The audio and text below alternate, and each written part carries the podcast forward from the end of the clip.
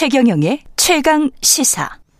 네, 화천대유 대주주 김만배 씨가 구속 만료로 출소하면서 유동규, 남욱, 김만배, 대장동 3인방이 모두 불구속 상태로 재판을 받게 됐고요. 그간의 상황과 수사 전망 관련 취재를 해온 전 JTBC 탐사보도 팀장이었고요. 지금은 뉴스타파 기자입니다. 봉지욱 기자 나와 계십니다. 안녕하세요. 네, 안녕하세요. 예. 지금 뭐 상황이 이게 여러 기사가 나오면서 네. 이게 도대체 무슨 말인지 모르겠다라고 하신 분들이 있을 것 같은데 네, 네. 쭉 관련돼서 이제 인물들을 취재를 했기 때문에 네. 문제 본질은 어떤 부분을 봐야지 접근할 수 있다 이렇게 조언을 먼저 해주시면 어떤 부분을 봐야 될까요 우리가? 그러니까 지금 많은 분들이 약간 헷갈리고 본질에 접근을 잘 못하시는 이유가 예. 제가 생각하기에는 언론 보도에 가장 큰 문제가 있지 맞아요. 않았나. 맞아요. 라는 예. 생각이 드는데 먼저 제가 말씀드리고 싶은 거는 대장동의 그분 그리고 천화동인 1호의 차명 지분 그분 이게 사실은 정영학 녹취록에 없는 얘기입니다. 자 언론 보도에서는 확정적으로 정의학 녹취록에 네. 있었다라고 보도를 해왔었잖아요. 네, 네. 정의학 녹취록은 지금 입수하셨었죠. 그렇죠. 제가 이미 올해 1월 달에 예. 상당 부분을 입수했고 추가로 지금 최근에 더 입수를 하고 있는데 예. 아 김만배가 그러니까 그러니까 남욱하고 정영학에게 예. 그러니까 천화동인 1호 절반 지분 절반이 그분 것임을 너희도 알지 않느냐 음. 이렇게 얘기를 했다고 작년 10월에 동아일보 기사가 났었습니다. 그랬죠. 네. 근데 하지만 녹취록에 없는 얘기고요. 근데 기사를 우리가 통상 쓸 때는 그럼 소스가 어딘지 뭐 예. 검찰 관계자인지 어딘지 소스가 기사에 적혀 있지 않았고요. 예.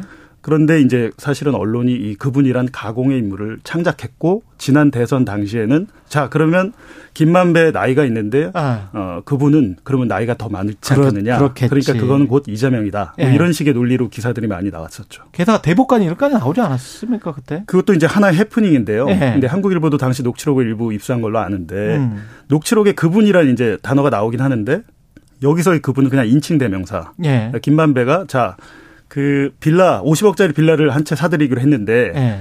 그분이 바로 조재현 대법관이다. 어. 딸이 가끔 와서 여기서 자, 뭐 잔다. 뭐 이런 식으로 얘기를 해요. 예. 근데 여기서 그분은 어, 우리가 말하는 천화동인 1호의 차명집은 그분은 아니죠. 그러면 그분은 김만배가 만들어 놓은 가공의 인물입니까? 아니면 처음에 언론이 시작은- 언론이 만들어 놓은 가공의 그렇죠. 인물입니까? 그러니까 예. 김만배 씨한테 그분에 대해서 물어보면 예. 제대로 답을 하지 마- 않고 나중에는 언론 인터뷰에서 그분은 나다 이렇게 이야기를 하잖아요. 그렇게 얘기했고 그렇게 말했는지도 이제 확실하지 않다. 내가 그런 말을 했는지 기억이 나지 않는다는 게 김만배 씨가 이제 변호인을 통해서 밝힌 입장입니다. 아, 헷갈리네. 근데 게다가 지금 정진상 정무조정실장이랄지 김용인 할지 이런 사람들이 유동규로부터 돈을 받았다 네. 이런 보도들 검찰의 네. 주장과 관련된 네. 보도들이 나오고 있잖아요. 네, 네. 이 상황 음. 정진상 실장은 뭐 혐의를 전면 부인하고 있는데 그렇죠. 이 지금 뭐가 있는 겁니까? 증거나 뭐가? 저도 이제 최근에 이제 그 기사들을 보니까 예. 주로 이제 마지막에 문장의 끝 마무리가 뭐뭐라고 한다. 뭐뭐라고 예, 예. 한다. 검찰 관계자도 요즘 잘 안 나오더라고요. 뭐뭐라고 한다, 뭐뭐라고 전해진다, 예. 뭐뭐라고 뭐 이렇게 이런 식으로 전원 보도가 많습니다. 네. 부호가 없어요. 게다가. 그래서 이제 네. 어 제가 볼 때는 최근에 이게 생산되는 기사들 중에 일부는 이런 식으로 좀 출처 불명의 음. 어, 확실한지 팩트인지 아닌지 뭐 알 수 없는 보도들이 많이 있어서 예. 결국에는 지금 김만배 씨가 출소를 그 석방이 됐지 않습니까? 예. 그- 그렇기 때문에 결국에서는 그 김만배가 앞으로 어떤 말을 하느냐 이 음. 부분은 굉장히 좀 중요하다고 생각됩니다. 지금 정진상 실장은 어 재판에 넘어갈 것이고 정진상 압수수색 영장이나 사전 구속 영장 청구서도 지금 네, 입수를 네, 네. 하셨죠. 네. 그 내용에는 뭐가 들어가 있습니까? 그러니까 제가 방금 말씀드렸듯이 저는 이제 이 압수수색 영장하고 사전 구속 영장을 예. 입수를 해서 이제 갖고 이렇게 보면서 기사를 썼지 않습니까? 그렇죠. 근데 이제 다른 언론사들은 어떻게 보면 조각조각해서 뭐뭐라고 한다 식으로 이렇게 써놨더라고요. 입수도 하지 않았는데. 네. 이제 그 부분이 굉장히 전 의아한데 예. 내용 자체는 어그 해당 문단에는 맞는데 네. 전체적인 맥락에 보서 보면 또 어긋나는 것들이 있고. 아 전체적인 맥락을 보면 네네. 어긋나는 것들이 있고. 예를 들면 오늘자 조선일보 기사에 예. 그 김만배도 인정했다. 유동규, 남욱이 진술을 바꿨다고 지금 돼 있지 않습니까? 예. 그러니까 여기서 쟁점은 천화동인 1호의 차명 지분 그분이 누구냐? 처음에는 이제 검찰이 작년에 재판에 넘길 때는 유동규 한 명이다. 그랬었죠. 였는데 이제 작년 7월에 대장동 수사팀이 음. 대폭 바뀌었습니다. 이제 음. 정권이 교체되면서 그러면서 이제 최근에 유동규와 남욱이 진술을 바꾸면서 그분은 한 명이 아니고 세 명이다. 예. 정진상, 김용 그러니까 이재명의 최측근 두 명이 포함됐다. 예. 이렇게 말을 바꿨는데 여기서 이제 말을 안 바꾼 사람은 김만배와 정영학이거든요. 아직까지. 아, 김만배와 정영학도 말을 안 바꿨군요. 네. 근데 그런 식으로 이제 계속 말을 바꾸지 않았기 때문에 앞으로 그 김만배 입이 주목이 된다는 건데 음. 오늘자 조선일보에는 김만배 그 김만배도 어 뭐 인정했다는 식으로 이렇게 보도가 나왔어요. 근데 그 김만배도 그, 네. 이게 유동규, 김영, 정진상 네. 거라는 걸 인정했다는 식으로. 근데 그 근거가 보니까 구속영장 청구서의 내용이더라고요. 근데 그 아. 그 구속영장 청구서를 제가 갖고 있기 때문에 보면 예. 그렇게 돼 있지 않거든요. 오히려 김만배는 어 그에 대해서 인정하지 않고 있다는 문장이 또 있는데 그걸 또 빼놓고 보도를 했더라고요. 네. 그럼 조선일보는 음. 그러면은 뭘 보고 보도를 한 거예요? 그러니까요. 그 구속영장 같은 청구서를 보는데 이렇게 이게 서로 그 각각 각 언론사의 입맛에 따라 어, 인용 보도를 그렇게 하고 있는 거죠. 일종의 각색이네요. 그래서 이제 제가 예. 말씀드렸지만 이 사건에 대한 그 본질이 음. 뭔지 그걸 굉장히 헷갈리거든요. 언론 그렇죠. 보도가 각 언론사마다 굉장히 제각각입니다. 예. 앞으로 가장 이게 사건의 본질을 재판의 결과를 지켜봐야 되겠죠. 그 정의학 네. 회계사 녹취록과 지금 정진상 지금 말씀하신 대로 네. 정의학 회계사 녹취록에는 천화동인 1호의 주인공이 저 주인이 네. 누구라고 네. 돼 있죠? 거기에는? 그러니까 녹취록이 한 1200페이지가 되거든요. 회계사 녹취록이? 네. 굉장히 네. 분량도 많고. 음. 그리고 여기서 그냥 단순하게 뭐 이분들이 그 뭐 야 그때 녹취록이 보면 이제 2013년부터 15년까지 그리고 2019년부터 21년 작년까지 이렇게 방대한 분량이 있는데 그거는 검찰 수사가 훨씬 시작되기도 전에 네, 자기들끼리 네, 그렇죠. 그러니까요. 이야기입니다. 네, 네. 이 예. 사건이 이제 수사가 시작될 거라고 생각하지 못할 때 대화 아닙니까? 예. 가장 강력한 물증이라고 검찰도 봤고 예. 이 녹취록의 천화동인 1호 그 차명 지분에 대해서는 명확하게 지금 유동규로 한 명으로 나오거든요. 거기에는 네네. 유동규라고 나오는 거죠, 그거는. 그리고 이 녹취록의 가장 마지막 그 녹음된 일자가 작년 4월입니다. 예. 근데 작년 4월까지 정진상 김용이 등장하지 않아요 녹취록에는. 아. 그러니까 이 부분은 굉장히 의아하고 그렇다고 해서 뭐그 정영학 회계사가 그럼 몰랐느냐? 예. 정영학 회계사는 이 사업의 설계자고 아. 모든 자금의 지출이나 이런 것들을 통제한 사람이에요. 음. 그렇기 때문에 제가 볼 때는 만약에 이게 처음부터 아니면 검찰 수사가 어 정진상 김용을 포함한 3인이었다고 됐으면 모를까. 예. 이미 그렇게 진술이 되지 않고 재판이 넘어가서 거의 1년째 재판을 하고 있는데 그 갑자기 말이 바뀌었어요. 그동안에 갑자기 유동규, 김용, 정진상으로 바꾼 근거는 남욱의 진술에 의한 겁니까? 그러면 유동규와 남욱의 진술. 유동규와 네. 남욱의 진술에 의해서. 근데 그러면 갑자기 바꾼 이유 그 법정에서는 어떻게 판단을 할까요? 정영학 회계사의 녹취록에 있는 있었을 때는 본인들이 자기들끼리 이야기하고 검찰 수사를 할지 재판 과정에 있지 않았을 네. 때 자연스러운 녹음이었고 지금은 검찰 수사와 재판을 받고 있는 상황에서의 각자의 이익이 지금 다릅니까? 그러면 이 사람들이? 그러니까 검찰이 약간 지금 모순되는 행동을 하는 게 예. 최근에 유동규와 남욱이 진술을 바꿨지만 그러면 기자들이 이제 물어보거든요. 예. 자 그러면 정영학 녹취록에 대한 증거력을 부정하는 겁니까? 그렇지. 왜냐하면 정영학 녹취록에는 한 명으로 나오는데 지금 세 명으로 바뀌었는데 예. 그렇다면 이 녹취록이 배 치되지 않습니까?라고 물으면 뭐가 맞냐? 예. 그러면 이제 검찰 쪽에서는 전체적으로는 녹취록과 배치되지 않는다 이런 식의 논리를 내고 있어요. 그러면 전체적으로는 네. 배치되지 않는다. 그럼 기자들이 물어보죠. 네. 물증이 있냐? 네. 정영학 녹취록을 어, 뛰어넘는 강력한 네. 물증이 있냐고 물어보면 거기에 대해서는 정확히 답변을 아직까지는 하지 않고 있습니다. 근데 지금 1200쪽 정도 네. 입수한 거기에는 물증이 있습니까? 이런 기동규, 김영, 정진상이라는?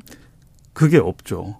예를 들면 없다. 2014년 뭐 어, 언제쯤 뭐 2014년 12월 뭐 2014년 6월쯤 주로 이제 남욱이 그 정영학에게 정영학에게 전화를 해서 예. 이런 이런 이런 일이 있었다라고 이제 보고하는 식의 내용인데 음. 거기서 오늘 뭐 만배영이 정진상 실장을 만나서 어뭐 전역을 하면서 의형제를 맺었다 이런 식으로 하는 게 있어요. 예. 근데 이제 그거를 정진상 실장 측 부인하고 있는 거 아닙니까? 예.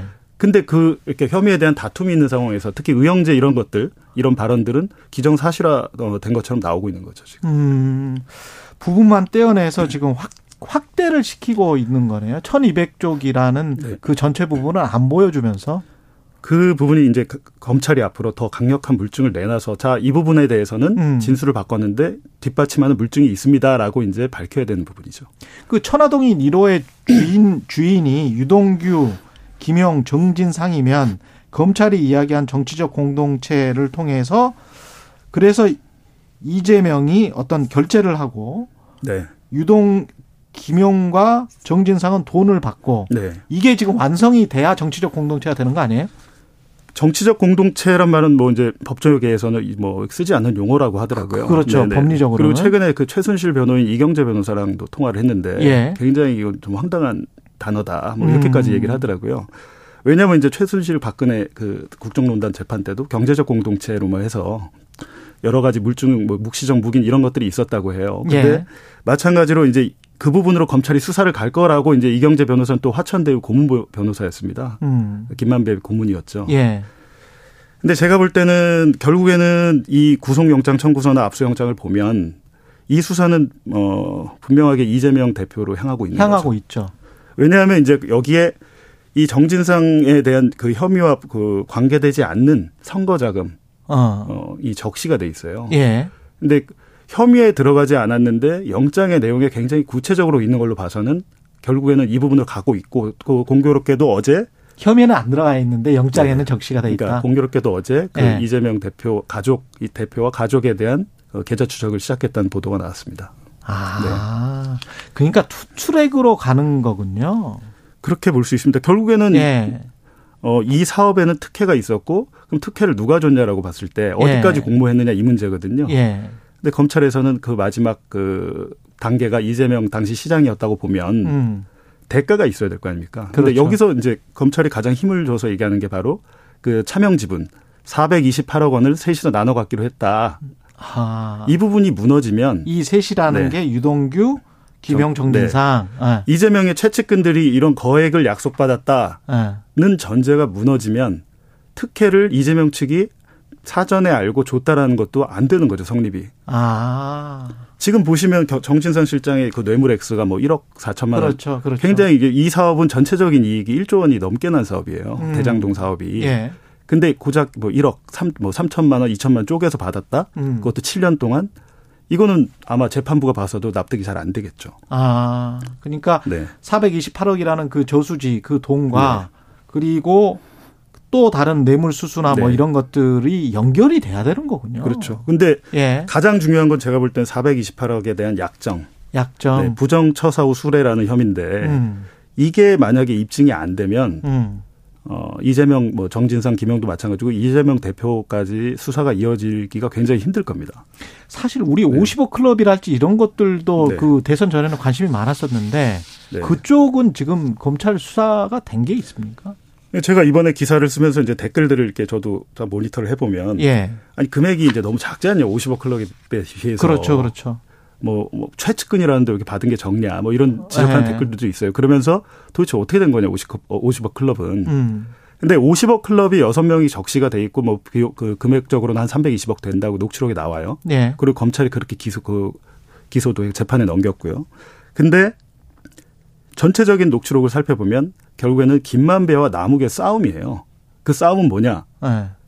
자, 이제 사업이 끝나고 돈을 우리가 벌었는데 그렇죠. 그동안 쓴 비용이 있다. 자, 정산하자. 그렇죠. 자, 나는 로비 자금으로 이렇게 썼어. 어. 예를 들면 남욱은 자기가 400억 넘게 썼다고 얘기를 하고 있고요. 남욱은 400억 네, 넘게 네, 네, 썼다? 나 이렇게 많이 썼어. 그러니까 근데 김만배는 야, 이거는 50억 클럽도 있는데 돈 줘야 되니까 돈 필요해. 그리고 직원들도 줘야 될 거 아니야. 아. 그러면 320억 플러스 직원들도 200억을 넘게 줘야 되는 상황인데 예. 이 돈을 나누자라고 하는데 남욱은 거절합니다 거기에 대해서. 음. 그러니까 제가 볼 때는 실제로 돈이 간 분도 있을 것이고 허위로 보태진 분도 있을 겁니다. 그러니까 네. 김만배가 또는 남욱이 스스로 더 먹기 위해서 그렇죠. 주장을 네. 했었던 부분이 정영학 회계사 녹취록에 있을, 네, 네. 있을 수가 있네. 그렇죠. 예. 아주 재밌습니다. 다음에 또 모셔야 될 것 같습니다. 네, 네. 예, 공판 계속 보면서. 좀, 예, 많이 좀 알려주시기 바랍니다. 봉지욱 뉴스타파 기자였습니다. 고맙습니다. 네.